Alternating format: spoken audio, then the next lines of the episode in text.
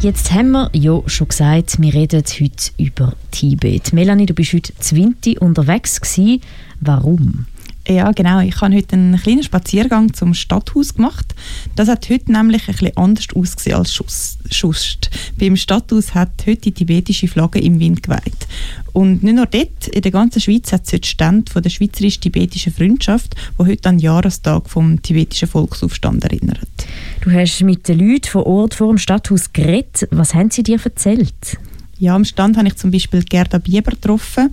Ähm, sie ist ein Vorstandsmitglied in der Gesellschaft der Schweizerisch-Tibetischen Freundschaft und hat mir erzählt, dass eben genau die tibetische Flagge sehr viel Aufmerksamkeit auf sich zieht.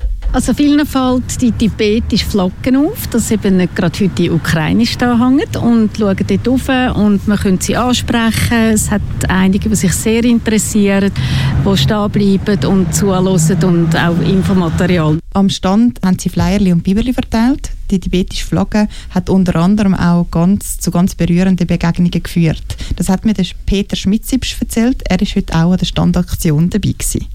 Zum Beispiel ist jetzt vor kurzem eine Tibeterin hier vorbeigekommen, die ist 20 Jahre in Winterthur, lebt hier und hat keinen Kontakt mehr so zur tibetischen Gemeinschaft. War da ganz überrascht, weil sie die große äh, Fahne am Stadthaus gesehen hat. Und das ist ihr einfach so ins Herz gegangen. Die war so berührt und hat sich so herzlich bedankt, dass sie seit langer Zeit mal wieder so eine große tibetische Fahne hier in der Schweiz am Status gesehen hat. Das sind die Reaktionen, die du, äh, Melanie, da Winti erlebt hast. Du hast aber vorher gesagt, es hätte in der ganzen Schweiz Aktionen gegeben. Was ist denn da so passiert? Ja, also genau, nebst den Standaktionen hat es heute auch noch eine schweizweite Aktion We Run for Tibet gegeben. Dafür ist der mehrfache Ultrarunning-Schweizer Meister Dominik Kelsang Erne von Bern auf Genf gerannt. 155 Kilometer sind das vom Bundesplatz Bern bis zum Place des Nations Genf. Über den Gedenktag vom tibetischen Volksaufstand habe ich heute auch mit dem Präsidenten der Gesellschaft der Schweizerisch-Tibetischen Freundschaft reden.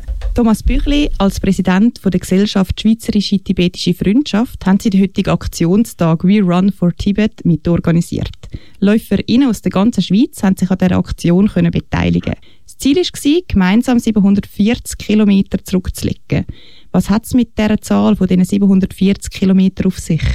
Ja, die 740 Kilometer ist eben die Distanz, wo ein Flüchtender von Lhasa, also von der Hauptstadt von Tibet, an die Grenze von Tibet auf Nepal oder auf Indien muss zurücklegen, wenn er äh, das besetzte Land Tibet verlassen. Und jetzt äh, haben wir das Ziel gesetzt, aber unterdessen haben über 50 Mitläufer, die sich virtuell beteiligt haben, haben schon über zweieinhalbtausend Kilometer abdeckt.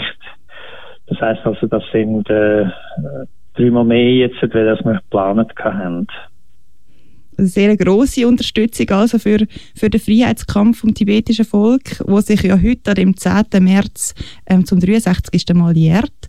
Können Sie uns erzählen, was an dem 10. März 1959 passiert ist? Die chinesische Armee, die chinesischen Besetzer haben am 10. März 1959 einen Angriff gestartet auf die Bevölkerung von Lhasa, also von der Hauptstadt von Tibet.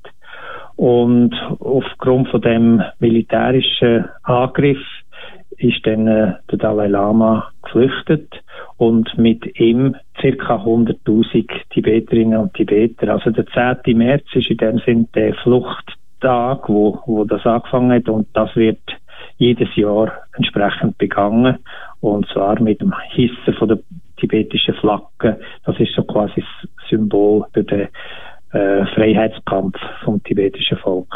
Sie haben jetzt gerade von einem Symbol geredet. Ist der Jahrestag auch in der jetzigen aktuellen Situation ein Symbol? Also ist es gerade in der aktuellen Situation wichtig, sich an die Zeit zurückerinnern?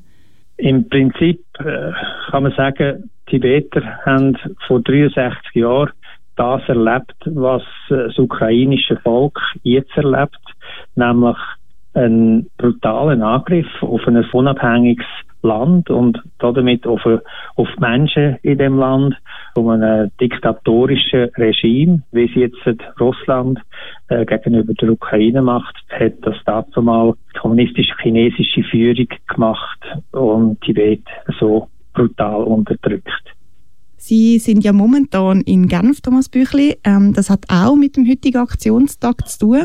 Warum genau Genf und was passiert dort heute noch? Also der Dominique St.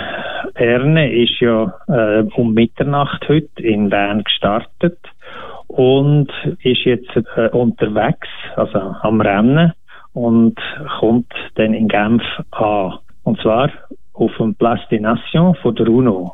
Auf dem Place des Nations steht der sogenannte äh, Broken Chair und dort äh, tut man immer noch daran erinnern, als Unrecht, wo jetzt in dem Fall der Tibeter und Tibeterinnen passiert ist.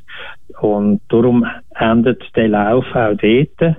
Der Dominique Erne bringt einen Brief auf Genf, und zwar von der parlamentarischen Gruppe, ein Memorandum, wo dann an der Frau Bachelet, das ist die Hochkommissarin für äh, Menschenrechte, äh, übergeben wird.